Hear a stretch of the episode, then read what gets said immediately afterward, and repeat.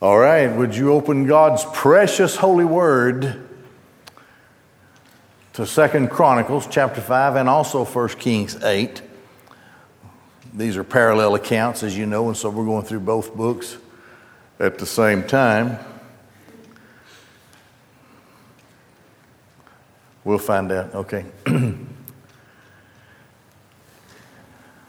the great foundational truth for us as we study this ancient record of the worship of God's people is that God's people have always worshiped. We can go all the way back to uh, Genesis and Noah, the first thing he did was made a sacrifice. He worshiped the true and living God. And he goes on from there. Of course, as society has moved on in uh, time, and the elect of God's people, the nation of Israel, have come out of bondage. And we're seeing this in the book of Numbers as well. They, they were organized and, uh, and to, to, to go to war, uh, but they were also organized to worship and they're very well organized for all of it. But now the wandering is over, of course, and they're in the land, and it is, it is the call and life's work of Solomon to build the temple. And he has. We've seen this. But now we've come in this continuing story about the ark here, and we'll probably go for another, yeah, but another Wednesday night or so uh, to complete the account of the ark of the uh, temple. I'm sorry, the temple, and all that it means. Everything in there reflects in imagery the story of salvation, the, the need for man, the call of God, the provision of God, the almightiness of God, the deity of God and the only one who can provide salvation for us, the true and living God. So, anyway, Israel, his people, and we saw that, that interesting, I thought it was rather beautiful, that rendition we saw last week of the, of the uh, temple itself, the animation of the temple. Now, the temple, once it's completed, there are uh, finishing touches to the temple, and it takes a few months from the completion of the structure to the time people actually start worshiping. Maybe you've asked yourself the question how is it that all these guys can go in and they can work in the temple and they do all the stuff in what's the Holy of Holies? And how can they walk in and out of there and do all of their work and and they go in the holy place where only Levites are supposed to go. And how, how can they just get away with doing all that? Because we've seen very strict rules, law from God, from Yahweh, about who can and cannot enter the holy place and the Holy of Holies. Well, here's why. Until the Ark of the Covenant is in the temple, which is representative, of course, at least, of the, of the presence of God. The temple is just a structure. So that's why these workmen and, and craftsmen and so forth can, can uh, go in and out and work on these secret places in the temple, uh, which only the high priest and then the priesthood are supposed to enter uh, in designated ways. This is how they are able to go in and do all of these things because the Ark of the Covenant isn't there yet. They couldn't do that if the Ark was there. That's, that's why the last thing is the Ark of the Covenant to go into the temple. Last thing. And then when that happens, uh, they are under the strict uh, legal rules of, of Mosaic law about who can and cannot enter certain places into what's to be going on there. So we come to this place then where the ark enters the temple. So let's look at it together. We're going to start in Second Chronicles chapter 5. Now, all the work that Solomon did for the house of Yahweh was completed. Solomon brought his father David's hallowed things and the silver and the gold and all the vessels he deposited in the treasuries of the house of Elohim. All right, so remember, Yahweh told David that he had been appointed, even anointed, as the king who was the king of war. That's why he couldn't build the temple, though he wanted to.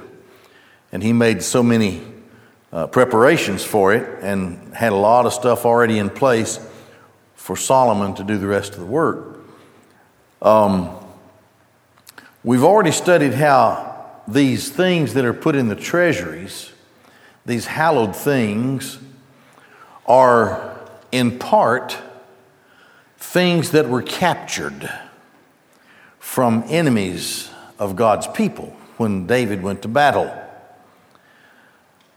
Sometimes you might think, well, David went in and he defeated these nations and he goes in and he takes over and he gets all their stuff, especially their gold and their silver, and he just enriches himself. It's not really, it's really what happens. It is on display. It is, it is not on display, it is captured and it is reserved and preserved in the treasuries so that the people of God can always be reminded how Yahweh gave their enemies into their hands and how he was with David all the time. And so, resourced by God Almighty to be the warrior, he became known as a mighty warrior, a mighty king. And he established the boundaries then and brought the prosperity, the initiation of prosperity, and established the peace. Uh, and a, a big military force that protected not only the people, but the trade routes that were so important because all of the trade in the known world in that day uh, just about had to pass through Israel somewhere. And so there was money to be made, there were fees to be paid, and so forth by those who would travel through. But they traveled through also knowing that they were protected from robbers and, and highwaymen and so forth. They, they knew they were safe because the military of uh, Israel was strategically stationed all across the land. And so they didn't have to worry when they traveled in caravans and they had very expensive cargo. They didn't have to worry so much about coming under attack from evil people as they traveled uh, the highways and trade routes of uh, Israel. Da- David established all of that. Solomon continues it in a sense, but he also shores it up a little bit. Uh, and then he makes alliances with uh, other nations and their kings. And so he establishes peace as a man of peace, and that's his name, Solomon. David forced the peace as a man of war because in David's day, Israel was always coming under attack. The encyclopedia of victories was written in the hallowed things of David, the things that were surrendered, the things that were captured, the silver and the gold, the vessels and they were all deposited in these treasuries which were in the temple, in the house of Elohim. Then Solomon assembled. Now, for the Ark of the Covenant and for the worship to officially be, be inaugurated at the temple is a national event. This is something for the people of Israel.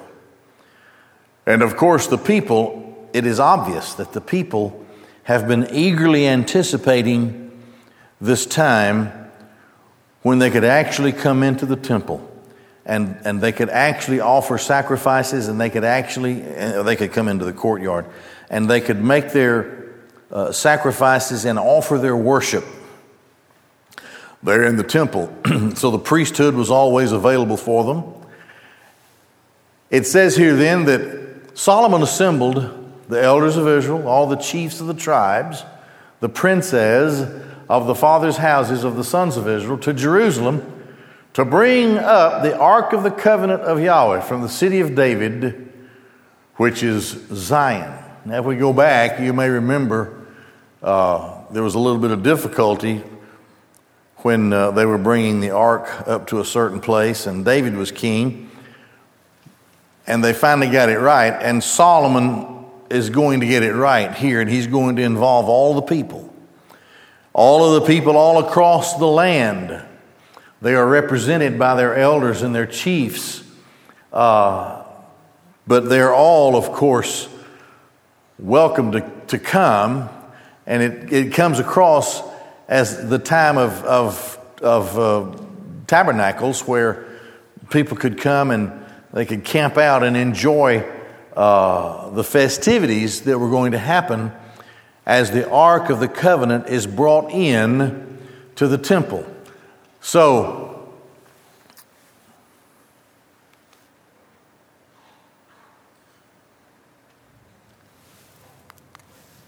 there we go. All right. Nope. I double clutched. All the men of Israel assembled on the festival. So, heads of families, uh, all of these people are called in. All of the officials, all the people are called in. On the seventh month, all the elders of Israel came. The Levites bore the ark as it should have been. They were the ones, of course, who carried the ark as they traveled uh, through the wilderness toward the promised land. And it's written that way in uh, the law. And they brought up the ark and the tent of meeting, that is the old tabernacle. And all the sacred vessels that were in the tent, the priests and the Levites brought them up. So you may ask the question well, what happened to that tabernacle that they used while they were going through the wilderness and which they set up at Shiloh uh, as the place for the time being, and it was that way for a long time, where people could go and worship. Well, it's taken down and it's brought into the temple, and it will be stored there, obviously, in the temple. And King Solomon and all the congregation of Israel who were gathered with him before the ark were sacrificing sheep and oxen that could not be counted or numbered because of their abundance. Now, this, uh, this, of course, would be a very high moment of worship. It would be very emotional. It would be, it would be both a solemn time and a happy time. You'll see here that the sheep and the oxen that are offered to be sacrificed were so many that nobody could count them. So, in that uh, culture, in that society, God's people, in the old covenant, the old economy, they were watching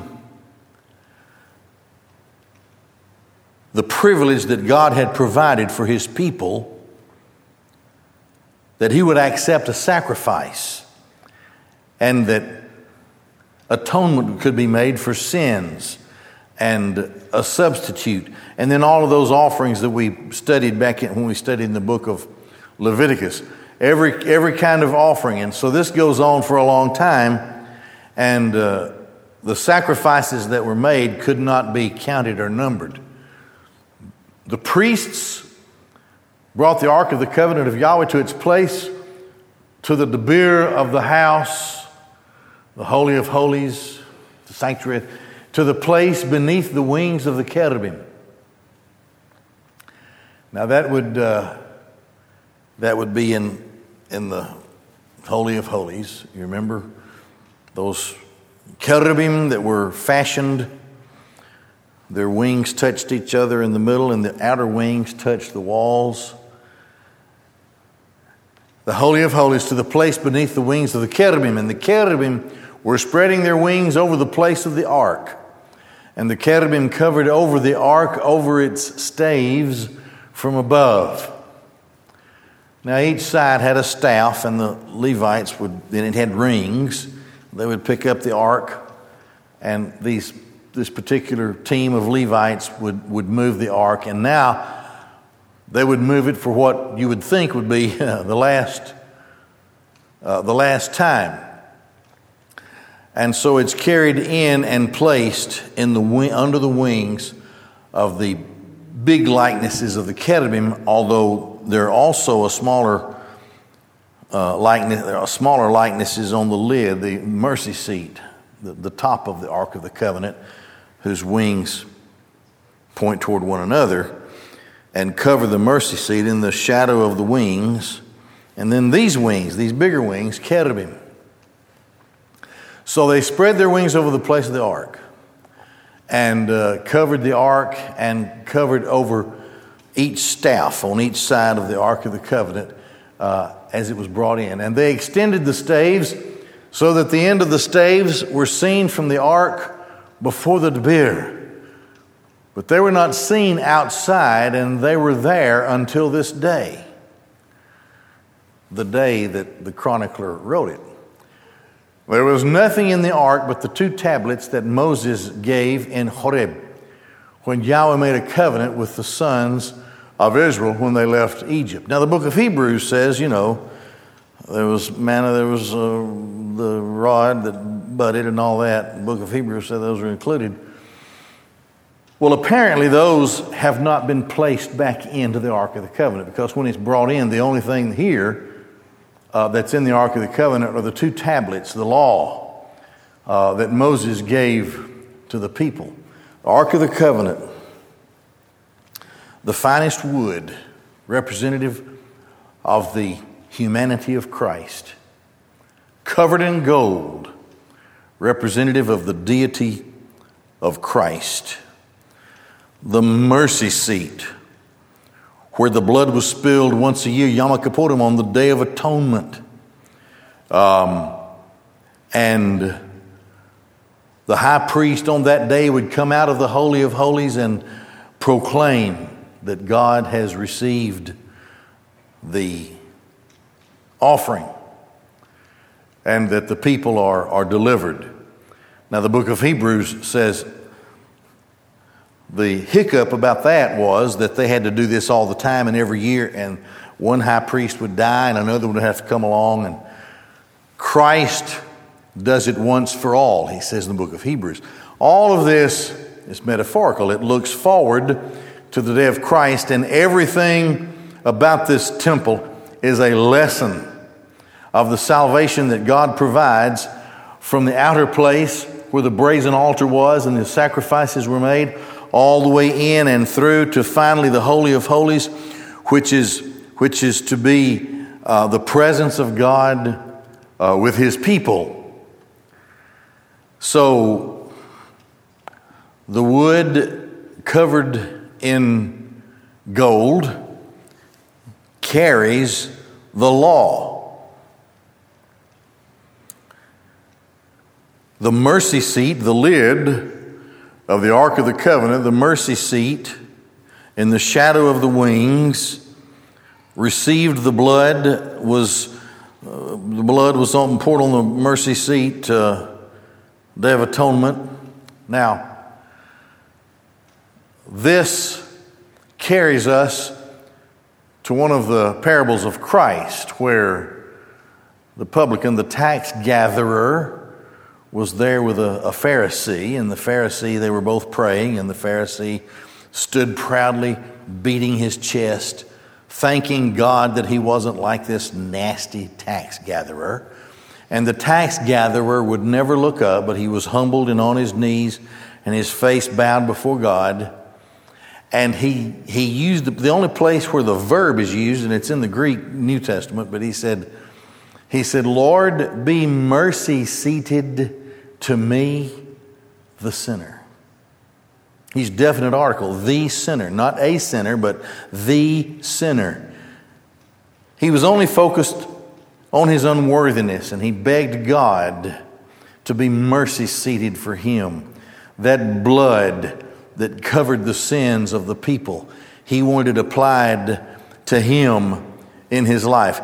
Well, this is the ark of the this is that ark, the ark of the covenant and the mercy seat there on it. So only Christ could keep the law. Thus, the law deposited in the Ark of the Covenant is representative of how God will save us and redeem us. God is both love and He is just as well. His justice meets His grace in the person of Christ, who is the lawkeeper. He bears the law for the rest of us, He who is at once both God and man. Now let's look at 1 Kings chapter 8 and the account that is given there about what we just saw. Then Solomon assembled the elders of Israel, all the heads of the tribes, the princes of the fathers' houses of the children of the sons of Israel, unto King Solomon in Jerusalem to bring up the ark of the covenant of Yahweh out of the city of David, which is Zion. And all the men of Israel assembled themselves unto King Solomon at the feast in the month uh, which is the seventh month. And all the elders of Israel came, and the priests took up the ark, and they brought up the ark of Yahweh and the tabernacle of meeting and all the holy vessels which were in the tabernacle, and the priests and the Levites did bring them up. And King Solomon and all the congregation of Israel uh, who were assembled unto him were with him before the ark, sacrificing sheep and oxen that could not be counted nor numbered for the multitude that were brought or given or sacrificed. And the priests brought in the ark of the covenant of Yahweh to its place into the sanctuary of the house, to the most holy place under the wings of the cherubim. For the cherubim spread forth their wings over the place of the ark, and the cherubim covered the ark and the staves thereof above. And the staves were so long that the ends of the staves were seen from the holy place before the sanctuary, and they were not seen without, outside. And they are there unto this day. So at the time, the chronicler or the scribe in the case of Kings uh, wrote these things when these things were recorded, nothing had been moved since the time that it was brought in, and then we'll see next time uh, the dedication and the prayer of, uh, of Solomon. So it was a very special, well, it was the height of their lives. It was, they were God's people. God chose them out of the rest of the nations of the world, and He did that just because He's God. There's no, there was nothing good about Abraham, uh, Abram. Uh, he was a he he worshipped a moon god, we're told, and um, they have all kinds of flaws and faults and failures. But by the grace of God, He called them, He chose them, He brought them to Himself. He took them out of the place where they were and took them to a place that they didn't know. They just had to follow uh, faithfully. So now they've grown into this great nation, and they are the people of God, and God has told them all along the way how He will care for them and how He would make provisions for them. And He also told them what was expected uh, of them. Now, when this happens, the glory of Yahweh fills the temple. So we're going to stay in 1 Kings 8, and then we'll flip back over to 2 Chronicles and see what that account is. There was nothing in the ark except the two tablets of stone, which Moses put there at. Horeb. When Yahweh made a covenant with the sons of Israel when they came out of the land of Egypt. And it came to pass, when the priests came out of the holy place, and the cloud filled the house of Yahweh, and the priests could not stand to minister because of the cloud, for the glory of Yahweh filled the house of Yahweh. So, what's happening? God's moving in. Uh, he's coming to be with his people. And here's what First Chronicles says about that.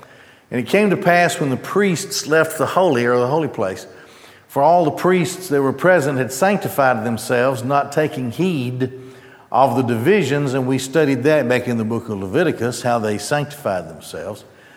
And the Levites who sang, all of them, Asaph, Heman, uh, Jeduthun and their sons with their brethren, attired in fine linen, with cymbals, and with psalteries, and with harps, standing east of the altar, and with them were priests, 120, sounding with trumpets. And the trumpeters and the singers were as one to make one sound, to praise and to thank Yahweh. And when they raised a sound with trumpets and cymbals, with musical instruments, and with praise to Yahweh, for he is good, because his kindness is eternal. And the house became full of the cloud of the house of Yahweh, uh, and the priests could not stand to serve because of the cloud, because the glory of Yahweh filled the house of Elohim. So now God is present with his people. Did we get that, that stuff ready to go? Well, let's just see which ones they are. Before you do that, I'll go ahead and do it and I'll see which one it is I'll have to talk about.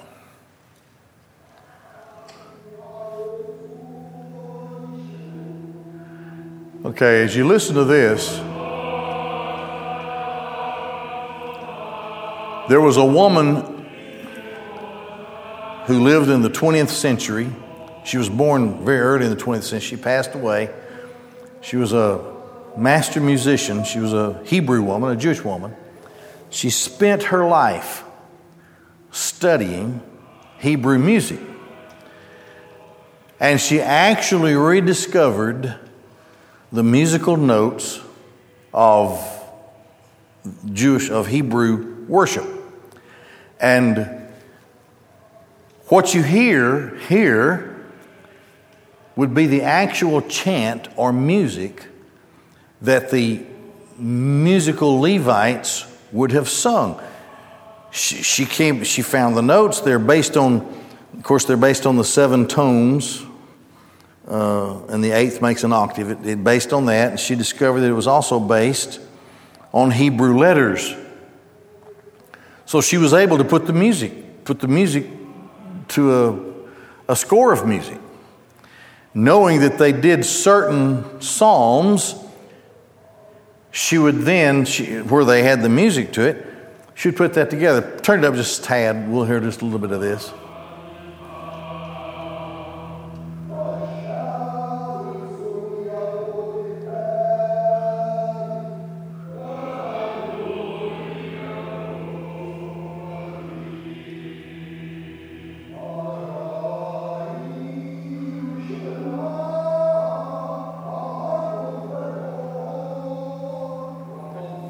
There's the Ark of the Covenant and the cherubim on the lid, and then the two big cherubim there, the high priest, of course. Uh, okay, that's probably enough. Maybe I'll just go ahead and give an invitation now. What do you think? Be an invitation song. If, what else you got? okay. Let's see what it is. I had five of them. I just wanted to show pieces of it. Uh, but two of them didn't get through, I don't think. Okay, this is another of the songs that the priesthood would have actually sung that we just studied about. Um, in this case, it's the priestly blessing. You're familiar with that. Everybody should be familiar with this.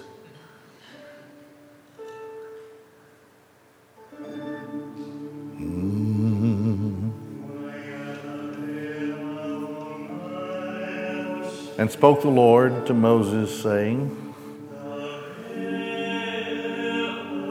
Harun, uh, speak to Aaron.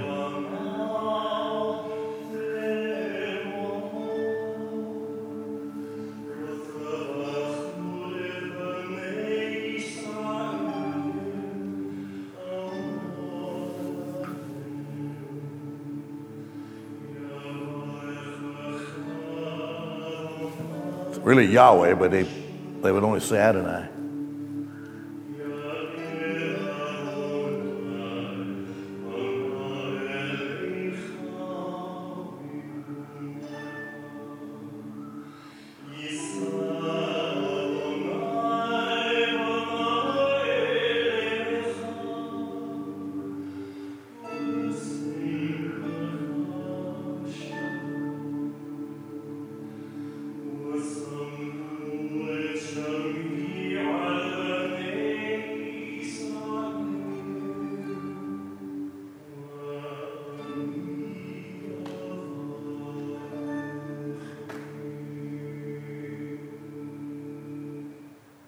Okay, that's good for that one.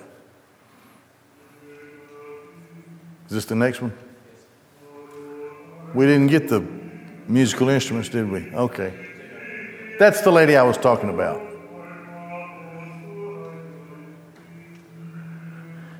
She was able to finally decipher notes based on the Hebrew alphabet.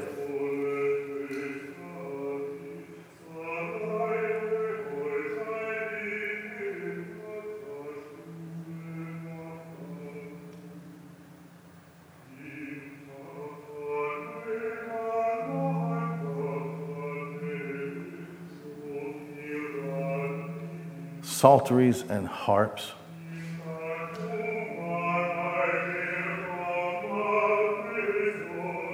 And that's what you're hearing the guy sing.